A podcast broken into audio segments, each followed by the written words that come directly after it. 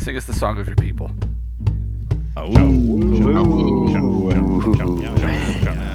Howdy, welcome to episode 10 of the Where Are We podcast. I'm Zephyr Nazumi, and I'm joined by Storm Dancer, Bear X, Tiger Acolyte, Black Paws, and Blaze today. Say hi, guys. Hello. Hi guys. Hello. And of course, everybody's going to beat April Fools. Isn't that a usual thing? Uh, yeah, pretty much. Oh, I, you know, I, yeah.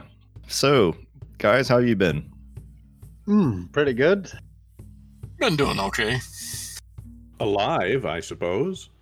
Yeah, a little too busy to get into trouble. Now, Blaze, you can't run away from trouble. There ain't no that. There ain't no place that far. There's plenty of it that finds me, so I'm good with that. I think he runs toward it. I know I do. Uh, so uh, Blue Wolf is out tonight because he just got microchipped, and he, you know, f on that. That pay your respects, poor Blue. Not feeling well. I had my uh, first shot for the vaccine, and fortunately, that didn't go too bad either. So I'm I'm glad that things are moving toward some degree of normalcy at this point. Yeah, you gotta watch that microchips and that 5G. And, you know, I'm already being researched by. The, uh, never mind. We can't talk about that. Remember what. There really is a, an amount of luck to that uh, getting in for the vaccine because up where I am, uh, there's a three month waiting list at this point still for the 1A group, the uh, the high risk. That's crazy. Yeah, I know, right? Well, it was like that in Virginia, and then like suddenly, it wasn't like that anymore. like it doesn't make any sense to me. But uh, uh, someone gave me a website to look at, and like two days later, I was getting my shot. So uh, it, it's weird. Uh, I don't know. Supply and demand, I suppose. Yeah, I'm I'm hoping relatively, you know, before the end of the month, so uh, I can actually do stuff. I'm still keeping an eye out for when we're able to get shots to the general public here. Uh, now, Badger, you're saying that you're not up on your shots. No, I've you know I have not got my distemper yet. My uh, my rabies shot I'm way behind on. Mad dog, mad dog. Something like that. it adds character. Keeps people. Uh, that- that's probably what matters the most. Yeah, rabies keeps the it, it reinforces the whole six foot distance thing, right? Exactly. I'm doing the social distance, helping people social distance. When I'm foaming at the, you know, they see a badger there foaming at the mouth. They know to keep their distance. Put a seltzer pill in your mouth, have the foam come out. Mm, I've seen videos of people claiming to do that in Walmart and whatnot. oh my god, got the eye twitch now. they're moaning COVID. oh my gosh. Uh, okay, so gonna move on to some community announcements before we start the main segment. First one I'm kind of excited about because it's in the vein of what we're talking about right now. Uh, things are getting back to normal. Uh, may take a while, but we're getting there. And discussions have started for the Virginia Howl in 2021. I hosted the Howl in 2018 and 2019. Naturally, 2020 did not happen because COVID. So, uh, about a week or two, I started kind of poking at a few people to see if there was any interest, and there's a lot of interest. So, uh, so be on the lookout for information about the VA Howl 2021. Uh, right now, I am targeting September for the event date and hoping to get it around the full moon, but not going to promise that this year. Uh, again, we have to make sure that schedules are coordinated and things like that. So, for those who aren't familiar, this Howl is going to be 21 plus, and we are going to try to vet community members reasonably. Uh, no assholes, no trolls. Just be kind, be nice to each other, be respectful. So, uh, I will be publishing information about that on Therian Guide and Werelist, hopefully sometime soon. And if there's anywhere else that I should be doing that, just let me know. Uh, feel free to ping me if you are possibly interested. This is going to be Eastern United States. Again, September 2020 ish. So kind of keep that in mind. September 2021 ish. 2021 ish. Did I did I say 2020? You did. That's what I thought you said. Ugh. Uh, we kind of want that year. We kind of want still, that year it still takes a while to, you know, get the, The 21 shock. going. A shock. It'll never be gone.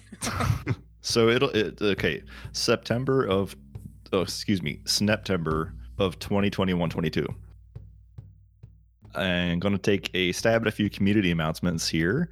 So, Werelist is looking for Therian related writing submissions and for things that are related to information about Therianthropy, personal experiences, and other creative works. Check out the announcement section at Werelist for the link called Opening the Article section. Additional details will be there. I will try to provide a link and give it a look. I also want to announce the Therian.org website. So, Dust Wolf from the Therian Guide is reaching out to members from the community for assistance with building a website that's kind of like a public hub for Therian information. Uh, right now, if you want more information, you can find it at the barn raising subforum of Werelist or in the announcement section of Therian Guide. It's titled "Want Your Own Therianthropy Website?" question mark and I'll try to provide those links as well. Basically, this is not intended to be something that's TG exclusive or anything like that. It's meant to be a sort of like a one-stop shop for people within the community to be able to post information and have it like public threads will appear there from various parts of the community. So just trying to help with communication exchange and things like that. And with all that said, we are going to move on to the main segment, which is going to be a topic that's suggested from the user Scorpion at Werelist. Subject of awakening stories. Uh, awakening is not a one size fits all affair. Different people awaken differently, and that's okay. And that was a quote from Scorpion's suggestion, actually. It's a very good topic, and I am personally not going to tell everybody my awakening story again because if you want to hear it, you can listen back to the Therian talks, and I'm sure I've rambled enough about it. But I thought it'd be kind of cool if we hear the awakening stories of the other cast members and kind of just show that, yeah, there is no one size fits all sort of thing. Sometimes it's not quite as easy as people may think. I uh, actually had a couple awakenings. Started with Wolf back when I was 15, 16 years old. Started getting into the um, the supernatural, paranormal, occultist stuff, and did a bunch of uh, soul searching, meditation, just trying out a whole bunch of different things. And it sort of dawned on me that I was different than most. Well, I'd, I'd known that for a while, but it, it really came to a head when I had a um, a spirit guide, uh, a raccoon, help me find that one, that which was hidden within. That's how I uh, came to discover the werewolf inside, and it was I uh, I embraced it rather than you know shunned it. I fully embraced it from the get go, and it helped me a lot in life, getting through school, getting to the military. Um, I could pull on that inner strength of the wolf to um, know that I was different from others, know how I saw myself. Uh, helped me out a lot. Later on in life, actually back in I say 2017, I started getting a bunch of Badger visions and imagery. And I knew I needed a change in life because I was living up in uh, North Dakota at the time. Not a whole lot up there, not a whole lot of reason to be up there. So I knew I needed a change. And the Badger stuff came around. I, within four months of deciding that I was going to go for a new beginning, I had moved across the United States, got a job, sold or gave away everything I owned and just had that inner strength going, that inner determination from the Badger to uh, help me through the move. After I had settled in, I uh, had another vision with Badger who asked me if I wanted to become one of his, which I accepted. And here I am now in all my stripy glory, all my grumbly stripy glory. oh, you're not so bad as long as you have a cup of tea in your face first thing in the morning. Yeah, pretty much. Yeah. Snappy paws. It's it, it's it's amusing. The um, when I think about it, it's uh, it's it's more of a fluid thing rather than just not much of an awakening. Is more of a realization or becoming more aware of who and what I am on the inside. Mm-hmm. But what about Dragon? Yeah, since it's out there, I did have a dragon phase in my life, but I honestly don't know if it was a, a, a considered a walk-in, a possession, or what. I still have some dragon shifts every now and then, but how I acquired that dragon side or that dragon aspect rather back in high school there was this place called valentine lake where a bunch of us used to go to check out you know to scare each other basically haunted lake you know story goes back in the 70s or something some cult was out there and summoned something they couldn't you know yeah jason was out there chuff chuff chuff you know the tiger in the woods but after I got out of the military, I felt this call to go out there again. And I got out there. Uh, it was with my ex at the, ex-wife at the time and my best friend from high school. We got so far in, the area had changed dramatically. The feel of it, it wasn't, it didn't have that feel feeling of malevolence anymore. Um, there were, you know, I could see spirits all around, just different types of spirits, animal spirits and nature spirits and whatnot. And I saw in the background this huge shadow that I knew that was what was calling me. We could only go so far that night before a panther spirit blocked our path. I went out there a couple nights later by myself, let myself be known that I'm out here, what do you want, and all that good stuff. I feel something claw me in the back across the shoulders, and then this weight rests on my shoulders. I look up behind me and I see this big dragon grinning down at me. It's like, yeah, you're finally here. You know, I have a purpose for you. I, I need you, or something like that. And I, uh, over the next couple weeks, it felt like a uh, conflict within me between the wolf and the dragon until finally both sides accepted each other. And, you know, I don't really talk about the dragon side all that much because some people don't believe it as Therians and call it otherkin, dragonkin, whatnot. To me, it did happen, and I don't sit there and uh, sensationalize it or whatnot.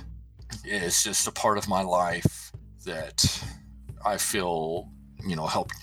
It did help guide me through that those years of my life. I will say that.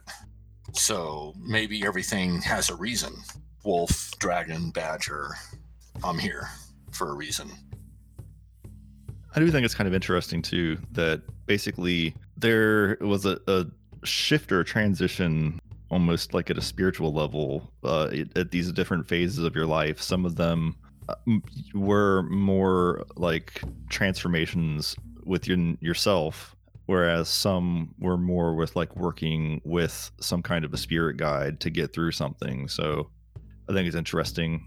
Uh, I see a lot of people who kind of get the two confused, and they they try to say that they or they try to actually self-determine that they are a specific stereotype, and they try to prove it to themselves. And uh, I'm from standing back a little bit. I'm almost like, you know, are you sure this isn't just some spirit working with you and influencing you, maybe? So mm. I think it's good to have that kind of uh, that kind of perspective.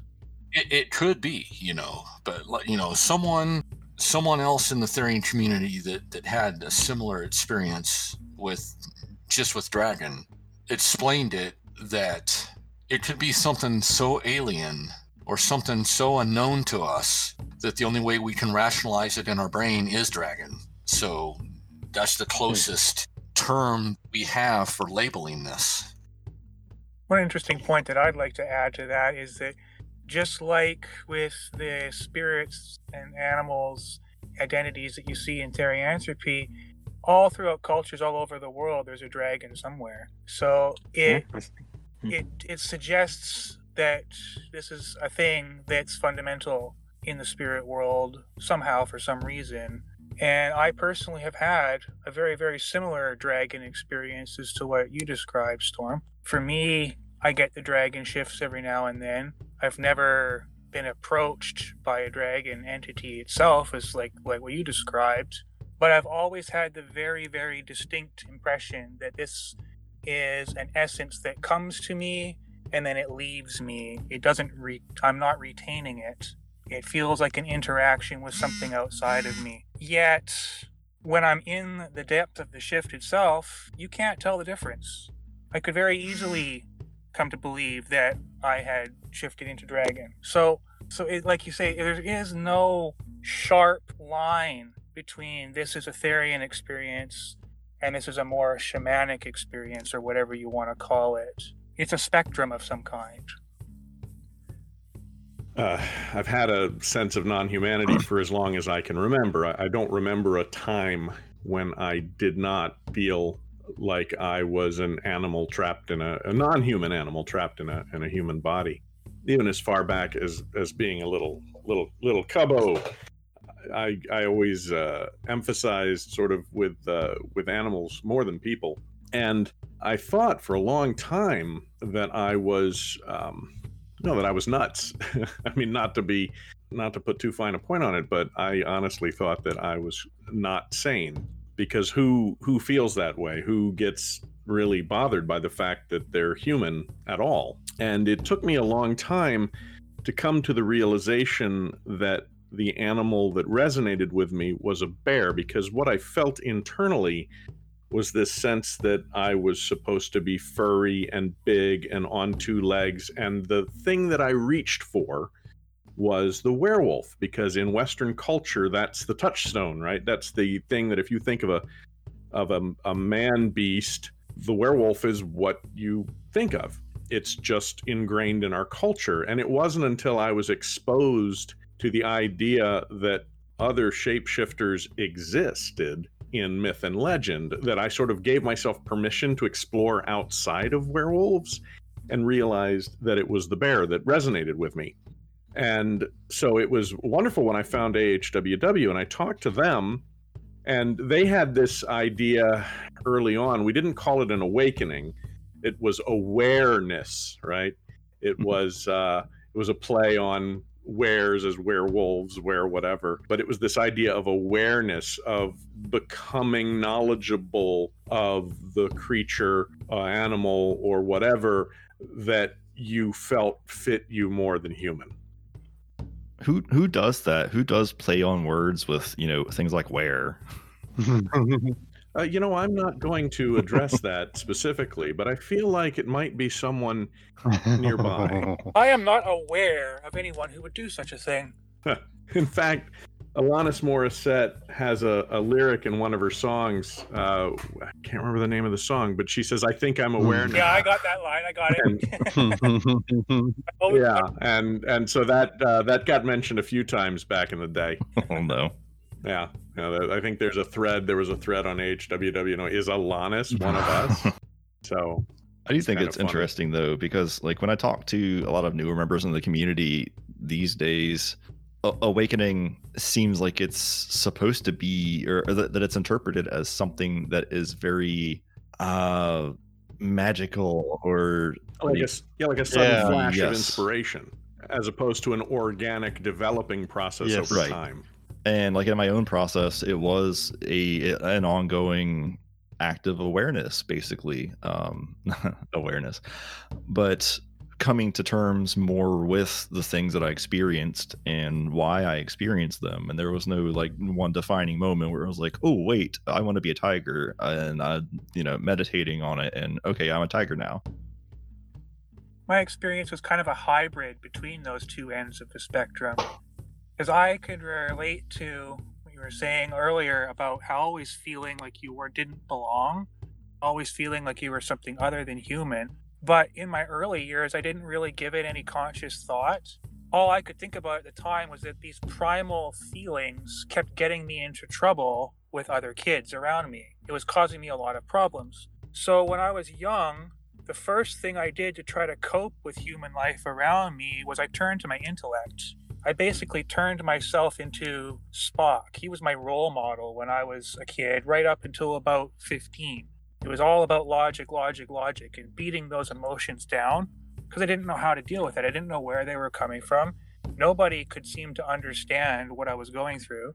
But I didn't have this realization I'm not human come consciously to mind until it was triggered. And this was the awakening moment for me was when I sat down and watched the movie Balto.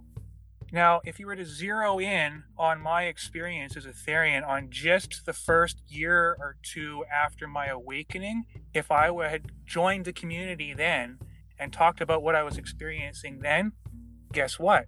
I most likely would have been slapped with the label of a fiction kin because I was all about this movie that had triggered this awareness that I'm not human, I'm also a wolf dog. And from that, it was like a 180 flip on my personality. Logic almost went out the window. All of a sudden, it was all about being intuitive and being impulsive, and all these feelings were coming out again. And I was getting hit with all these amazing insights. And as the, the pace of things gradually started to slow down over time, within about a year, I pretty much started to lose my fixation on that movie. And from there, I started turning to other spiritual faiths and other looking for answers elsewhere. So I can relate to both ends of the spectrum on the awakenings in that it is a gradual process of development. It's one that I'm still going through right now, even. But there can be these moments where it's like getting slapped on the side of the head. It's it, it was a very profound and very distinct moment for me. I think it's interesting that you said that uh, you would have fallen into the fiction camp uh, initially because uh, I was actually thinking about this a few days ago. Like the way that we explore our identities is vastly different when we're teenagers. I think we see these things like I I was terrified of being a tiger. I've already gone into that, but like the Lion King was a big thing for me, and I kind of I think I explored facets of my felinity through that. So I think you you kind of romanticize aspects of your personality, and you're like, yeah, I want to be this person, or I want to act like them, or um, there is definitely there's de- I've definitely been in, through those kinds of experiences, and I had one with the movie Balto, like I was saying, but it doesn't persist over time. I never actually felt right about standing there and saying to myself, I am Balto. It didn't go that way. It was just this was a symbol of who I am. And from there, I started to become more and more aware of it. But when I first joined TG and I first learned about the concept of fiction kin, you know what my first thought was was, oh no, now I don't want to talk about my awakening. I got over it, of course, but that initial thought was, oh no, am I going to get slap labeled for this? and you never talked about Balto ever again. Uh, I can relate, Blaze. Uh, um, from my awakening, it's important to understand that it's wasn't so much as an all all at once sort of thing. It's a, sort of a gradual crescendo here, and um, where that crescendo starts is uh, right from the very beginning. Uh, I'd say about preschool there was this fascination with animals and like being an animal being part part animal werewolves were lions you name it all the way through you know straight through all the grades i was always interested in them nuts about them Mhm. um, of course um, when i start getting scoffed at uh, that became more hidden but basically that just kept carried on until um, I researched, uh, had to research an animal other than my favorite at the time, which was dogs.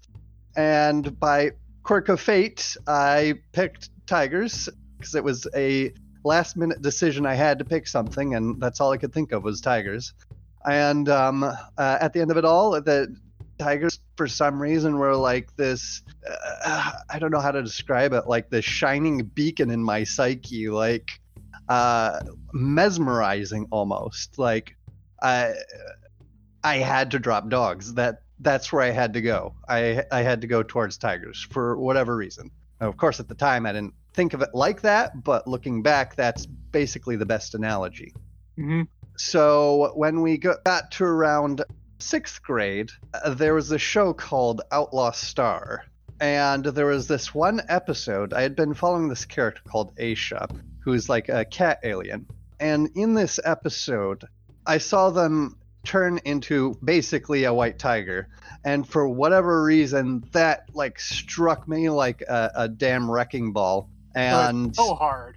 yeah and like I- i can't ex- describe the feelings i was going through i can't remember but it was like uh, at one point like i had it felt like a mix between a seizure and a fever dream on my bed, and it felt like I was like given this sort of prophecy or something. Um, I don't know what to make of it at this point. But um, point is, is that that struck me really hard, and in that prophecy, it's basically implying that I I was of that race, and so I I tried you know I tried talking to my best friends about that, and of course I got ridiculed and shunned and laughed at, and really grew insular about that. But this sort of coincided with my focus on tigers it was i would say that Ctarls were sort of a gateway into tigers becoming spiritual. Right.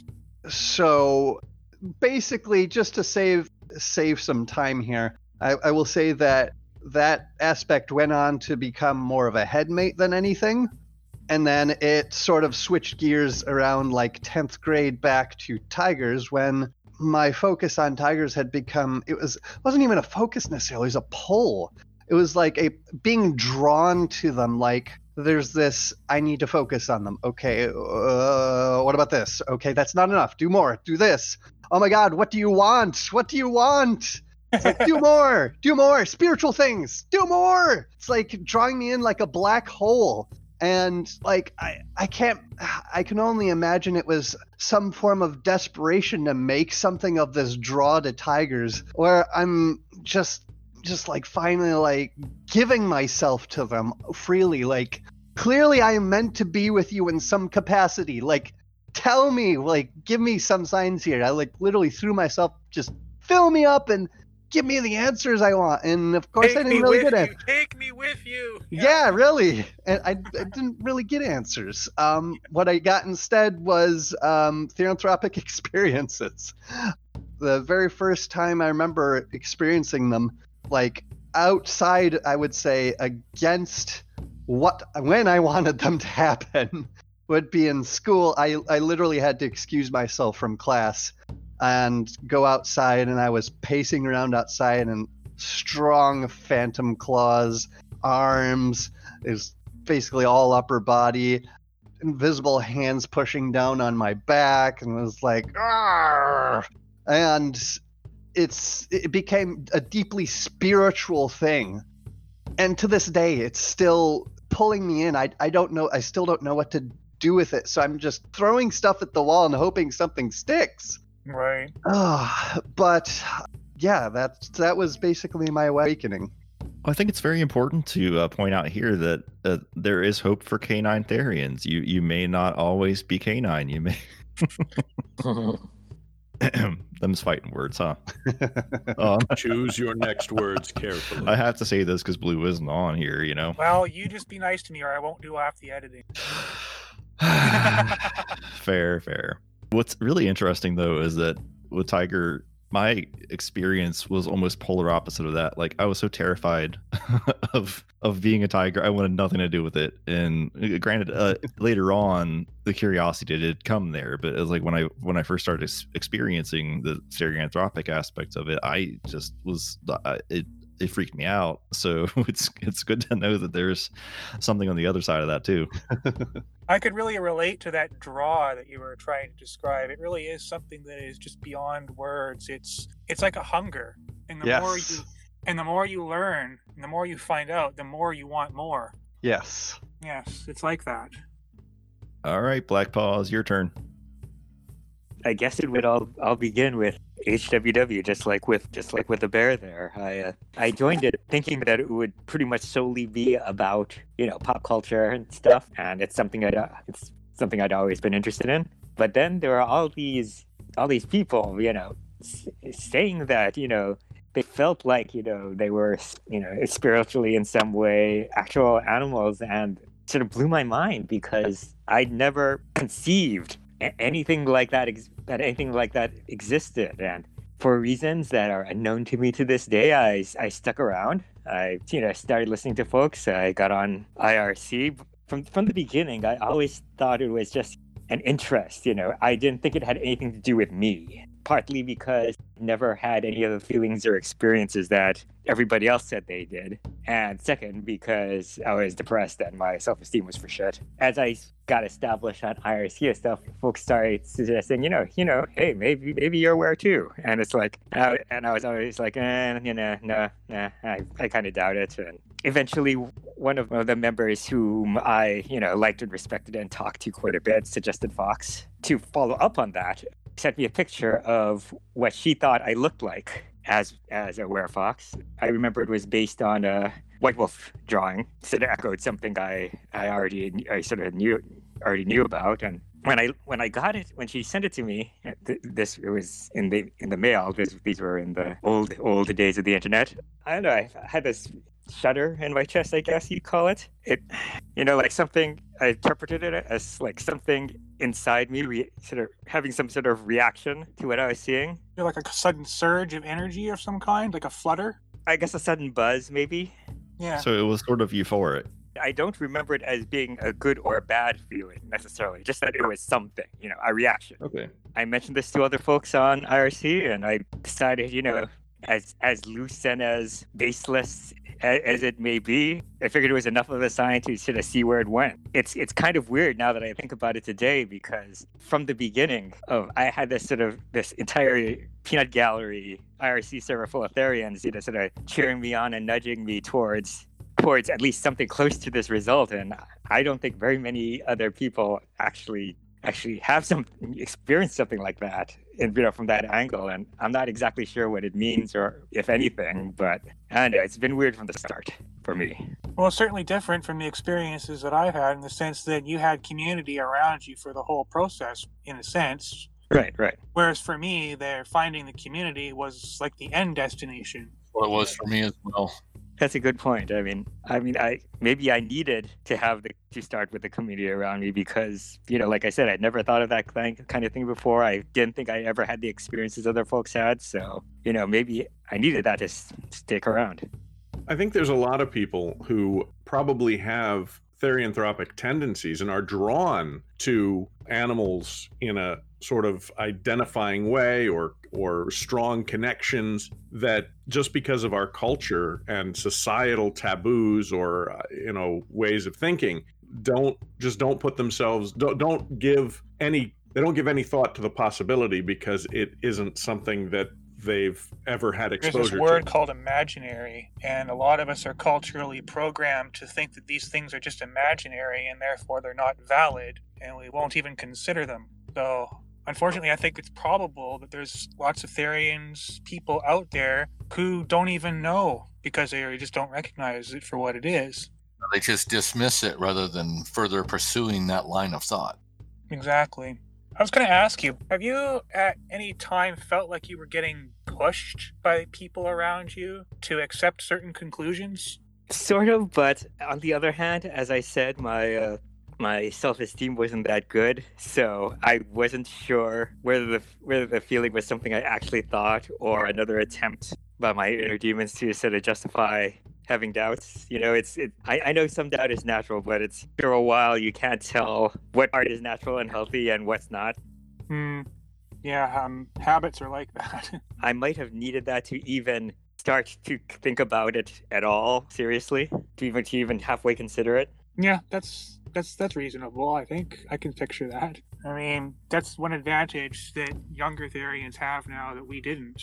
Is that to have the opportunity to have that exposure right at their fingertips. It's interesting, kind of reflecting back on my own personal process. Again, as someone who, you know, a five or six year old kid, I, I felt very animalistic and saw the world through very animistic eyes. And it's like the culture around me told me that all that was wrong. And Yep. I had to try to be as human as possible and I had to reject a lot of my experiences and, and things like that too. And then uh, it's again later on when I started getting to not so fun tiger stuff, I kind of villainized my therianthropic experiences. And perhaps a cultural thing. It's it's only been probably relatively recently that it's almost been a taboo to i know we're going to discuss this a little deeper in some of the therianthropy through time segments but there are Okay. some cultures that embrace the animalistic experience more so than what our modern day culture and society seems to in those cases it's it's almost like it's embraced and supported and encouraged and cultured instead of pushed aside and hidden and repressed so it's interesting how even that has kind of it, it ties in with the personal journey that some people may experience Absolutely, it does. And it's uh, in my early investigations, from what I've learned so far, it appears that right up to about a thousand years ago, these kinds of experiences were the norm, not the exception. There were, in fact, cultures that were practically built around these therianthropic ideas. So it's really only the last thousand years, and especially the last 500 years, where these things have been pushed to the fringe it's possible, it seems possible to me that maybe the whole process of awakening itself, the necessity for it, maybe that's actually a side effect of this cultural suppression that we've all gone through.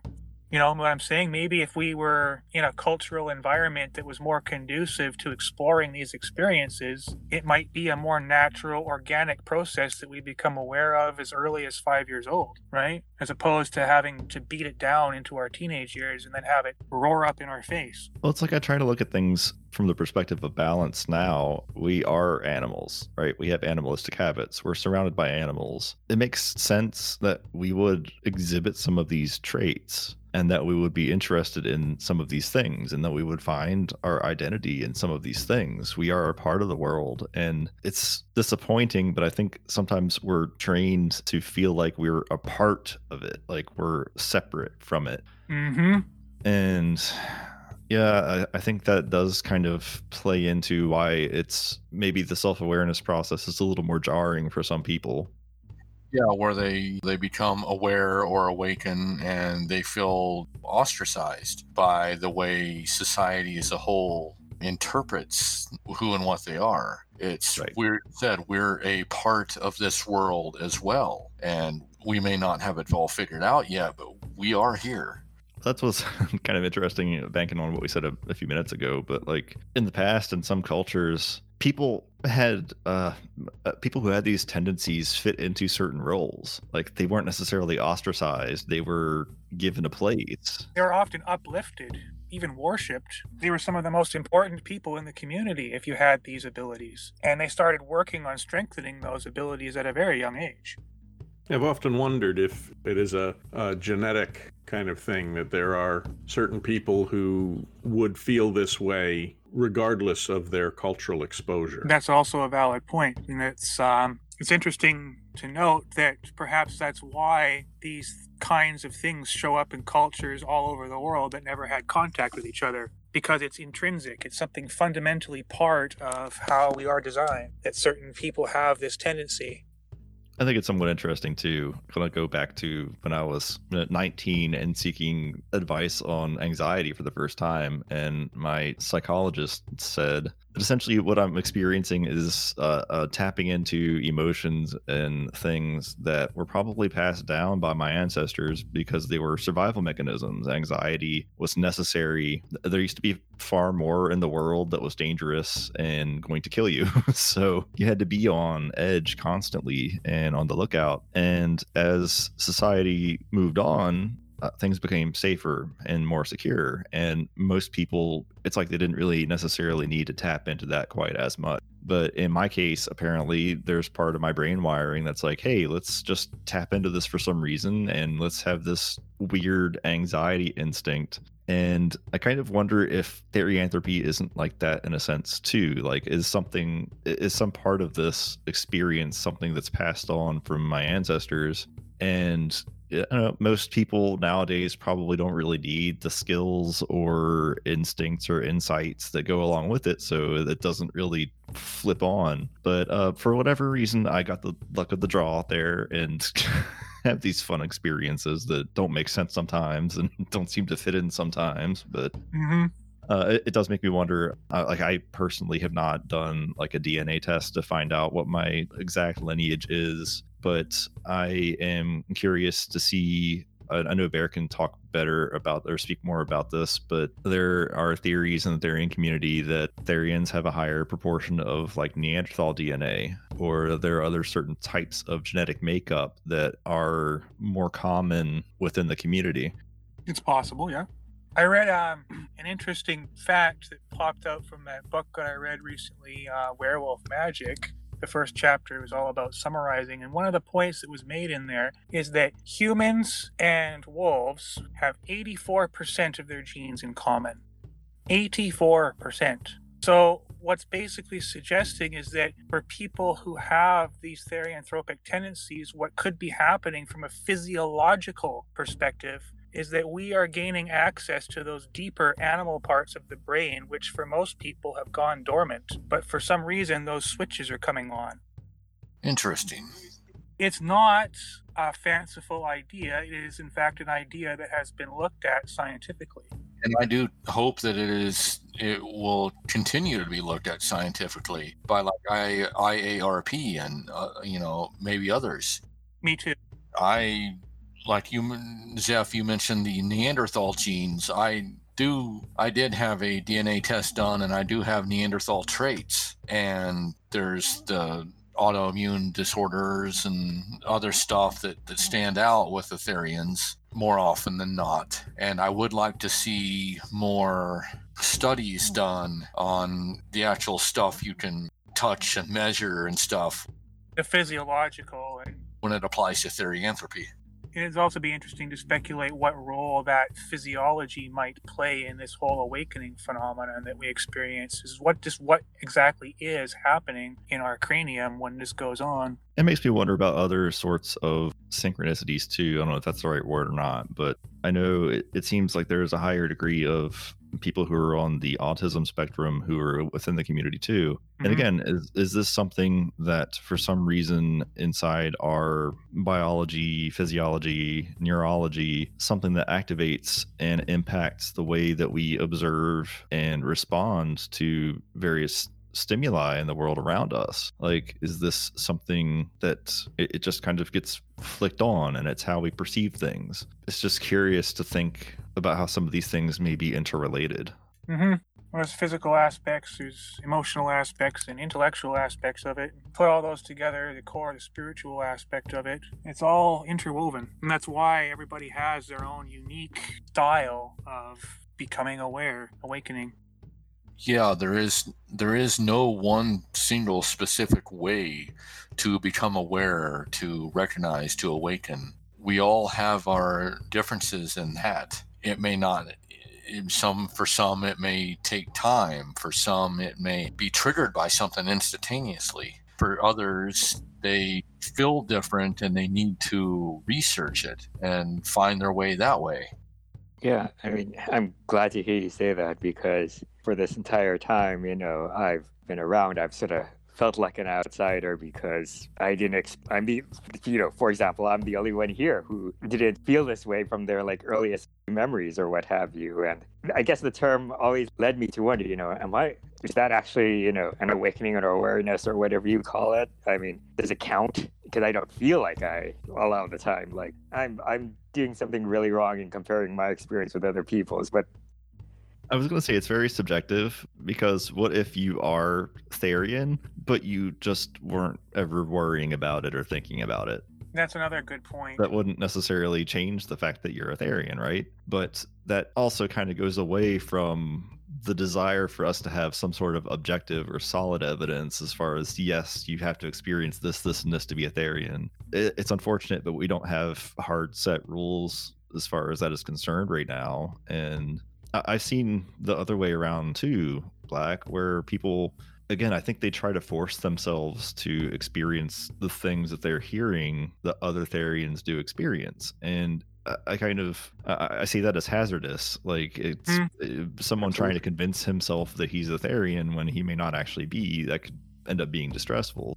Absolutely, I've, I've that's been something I've wondered about since the very beginning. Yeah, it was kind of at the root of why I asked if at any point in your travels you felt like you were getting pushed in that regard. Because I could see people, in all honesty, in all their desire to want to help you grow, they might actually push you away from where you need to be rather than towards it.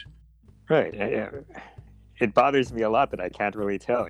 Mm, I look at it as something that you shouldn't push too much. You should push a little bit, but you shouldn't force it.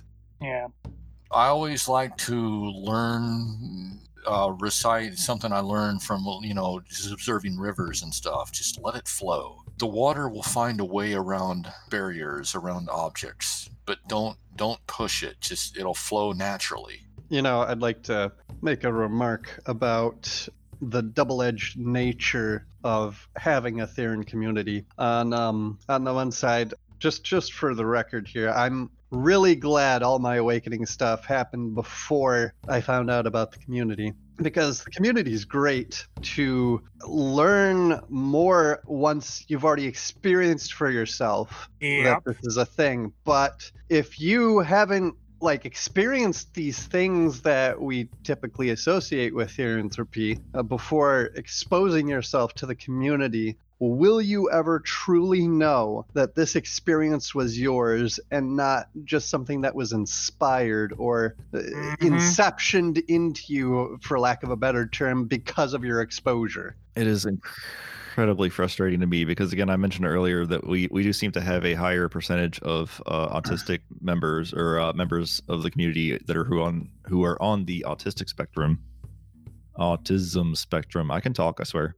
But in a, a, a very high proportion of people who have things like anxiety disorders and and, and whatnot, and uh, as compared to the general population, and it's very easy for certain groups of people to empathize with the things that are going on around them. Like with going through OCD therapy, you've got to be cautious on working with other people because you may cause them to misidentify with what you're saying and it causes a false positive. And I see a lot of that in the Therian community too.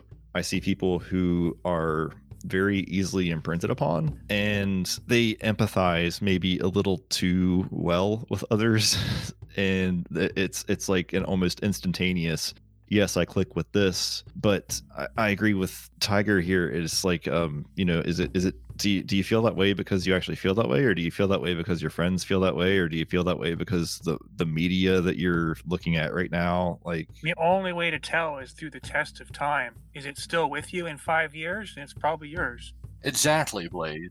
I've been thinking about this for much longer than five years, and I'm still not sure. So I mean, I guess I just gotta, I guess I just got in, let the water flow a little more or something. Because as I was saying before, this is these are things that I've been wondering about and been quote unquote afraid of, you know, for a very long time now. So though i'm sure that you, you find some value in hanging around the community so maybe that's all that matters uh, sometimes i think actually we, we dig a little too deep in some of these things too and we expect to find these grand design long drawn out explanation whatever's and really all that matters is that we are finding peace with who we are and how we fit into the world and we're trying to be positive and productive I think a good way to look at it is therianthropy and identity in general should not be looked at as a destination. It's a journey.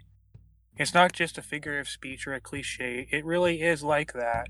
It's not something you arrive at and then, okay, I've had my awakening, it's done now. No, it's not like that. You will always be learning, always be growing. Yep. You will keep, you know, that's the goal to keep going forward. You will find out more about yourself, things will change, and you still got to keep on keeping on. I do have one thing to add, and it has crossed my mind, you know, just as sort of food for thought. You said, oh, if it lasts for about five years, then it's, you got it good, right? Um, think about this. In those five years, how solidified did their identity become as a Therian? If their identity is solidified as that, then to later admit that that was not actually part of them would risk depending on the person would risk completely collapsing their sense of self so they may carry on in not in ignorance, but in fear of losing their sense of self that they have put so much effort into building up around this uncertain identification of themselves. I've seen firsthand what happens when a person's psyche collapses like that. It's not pretty. If they're, I guess, for lack of a better term, growing, evolving, they may it may be five years down the line you realize, hey, I'm not this. Don't despair. Don't dwell on that. Just keep on putting one foot in front of the other, and it's, it's all about growth. Joining us to have a friend of mine, Sen. Say hello to everybody, Sen.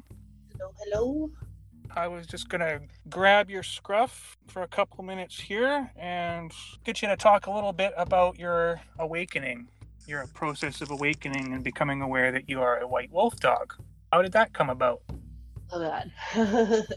You know, start back when you first started having experiences that you can remember as being something other than human. How far back does that go for you? Pretty far back. I would say I would say even around like the age of four and five, like when I started to get to interact with more people and more kids. I never felt like I was one of them basically. Like there was this like this disconnection. Kind of feeling like you don't really belong with the rest of the crowd, but you can't really explain why. Exactly. Yeah. And then what happened? What happened as you started getting older? I would say it it kind of started to really like develop once I got into school, and you know there, there was still that dis disconnection. How do I explain it? Like at the time, I didn't necessarily like see myself as an animal, Mm-hmm. but I just, like I said, I just I didn't feel human, Right.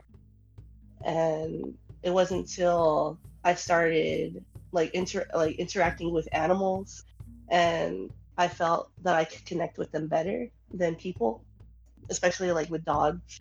I grew up around a lot of dogs, and I think it kind of started to take shape, like how I how I would interact with the dogs. I would like mimic their behaviors. So you kind of started to realize that when you realized that you were having an easier time interacting with dogs, is that kind of your first clue as to why you felt like you weren't human? Yes. Right. So that was another stepping stone for you. hmm Yeah, that's how. And so like the more you know I interacted with the dogs, and the more like I picked up like on their body language and stuff. Mm-hmm. it just it made more sense to me it was more uh, picked up on it more naturally Of course, I totally relate with that myself. Mhm. so i would say about the time i was like six or seven is when i started to like refer to myself as being like a dog later on it became wolf Right. and then as i got as i got older like i started to feel like i was both so wolf dog So for you, the canine aspect became a part of how you identified yourself at quite an early age, by the sound of it. Mm. Cool. I went through something similar in that my first manifestations of canine behavior were very, very young. But because it was causing me problems in interacting with other kids, I started to suppress those behaviors quite strongly at a young age. So I ended up not having the opportunity to start exploring that until after I was 16 and had the very pronounced backlash awakening kind of thing happen to me. Um, for me, it was a little different. Like, I, so when I was young, I didn't feel the need to suppress it or anything like that. Like, I didn't really think anything of it. It's Mhm. just like, it was something, it was just how I was, you know? Even though, like, I would get, like, bullied and picked on and whatnot, and I had a hard time making and keeping friends, it just, it never really like clicked in my head to like, well, maybe you should just not be this way, you know, try to fit in. I didn't care at that point. Like, I didn't want, I didn't really want to interact with people or other kids. So I would just kind of hang out by myself at school. I would go off like on my own, somewhere like quiet. I was the type of kid that would like go outside, catch bugs and little critters, all play in the dirt and just, you know, Yeah, I was very, very earthy myself as a kid. I spent most of my time out in the bush. I can relate with that completely. So, what happened once you got a little bit older, like into high school and stuff? Okay, so when I hit high school, that's when it kind of like dawned on me. I just kind of like realized, you know, like I've never met anybody else that was like me, that thought the way that I did and felt the way that I did. Uh, I was just kind of like, well, you know, maybe now's the time for me to basically grow up and leave that behind, you know, start being, you know, a normal teenager. Started trying to normalize yourself around that time. Right. hmm And it did not work. it's like the more that I pushed it back, the more it started to come out. And I came to a point where I was just kind of like scared. I was like, what's wrong with me? Like, how come I still feel this way? How come I'm still acting this way? How come I'm still having these experiences? When you started realizing it wasn't wasn't something that you could just simply choose. Right. It wasn't something that I could just like turn off and that was it. It just it kept coming back no matter how hard I tried. So at that point I was like, well, what do I do? You know, am I crazy? Who do I talk to? Right. And I just felt like my family wouldn't really understand. Some of them they know now and they're cool about it, but for the most part, most of them are just like, eh. Yeah, they kind of in the need to know category and they don't need to know sort of thing. pretty much, yeah. I feel you there. Most of my family falls in that category too. oh man, yeah, it's hard. But yeah, I was I was living um, with just my mom and my brother at the time, and I was like, well, I know I can't tell my mom because she'll just she was very um, very Christian, and so like she she would attribute those things to like demonic stuff, and I just did not. I was just like, no, I'm not gonna even bother. Probably wise. Yeah. So I guess I just ended up looking on the internet. I was just going to ask, how did you eventually come upon discovering Therians and how long ago was that? That was when I first found the Therian community. That was in 2012, maybe. So it's been almost, it's been like nine years. So that's that's a while, yeah, that's a while. What was that like for you? It was kind of a blessing, like, because um, for a long time, I just kind of thought that I was alone and I didn't have anybody to talk to. I didn't have anybody to relate to. Um, before I found the Therian community, actually, I had, uh, when I was kind of like on my search, basically, to try Mhm. to find answers, I first uh, came across the furry community. Yeah. And, you know, I was like, oh, well, maybe, you know, this is what I am.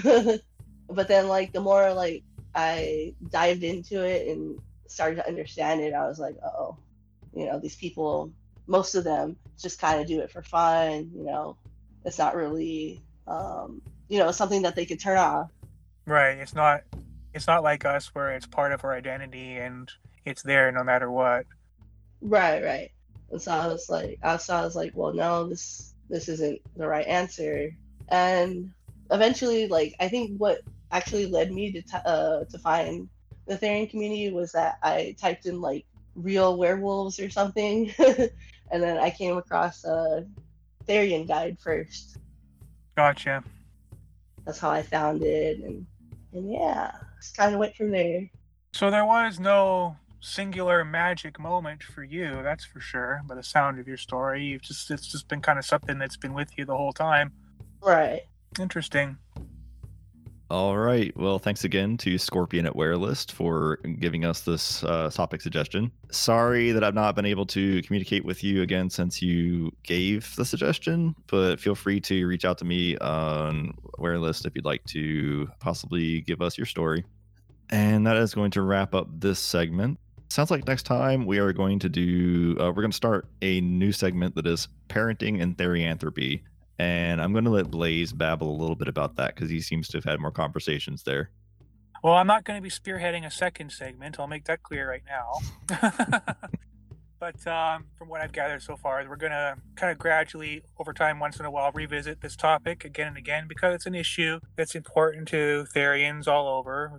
Many of us are going to be parents at some point, and there are unique challenges to being a Therian parent, experiences that you'll have, struggles that you'll face that ordinary mainstream people may not be able to offer much support or guidance about. So, what we're kind of hoping to do with this segment is create a bridge, a window of opportunity for Therians who have had struggles or successes in their parenting to kind of step forward and talk about it and put it out there that, hey, no, this is not something that you have to hide or be ashamed of or figure out all by yourself.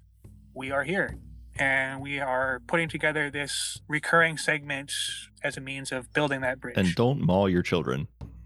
Aw. Bear. Ooh, you just got called out. Yeah, well, I mean, cubs are delicious. All right. So if you would like to reach out to us, you can contact us at where are we podcast at gmail.com. I would like to thank everybody for joining and for listening in.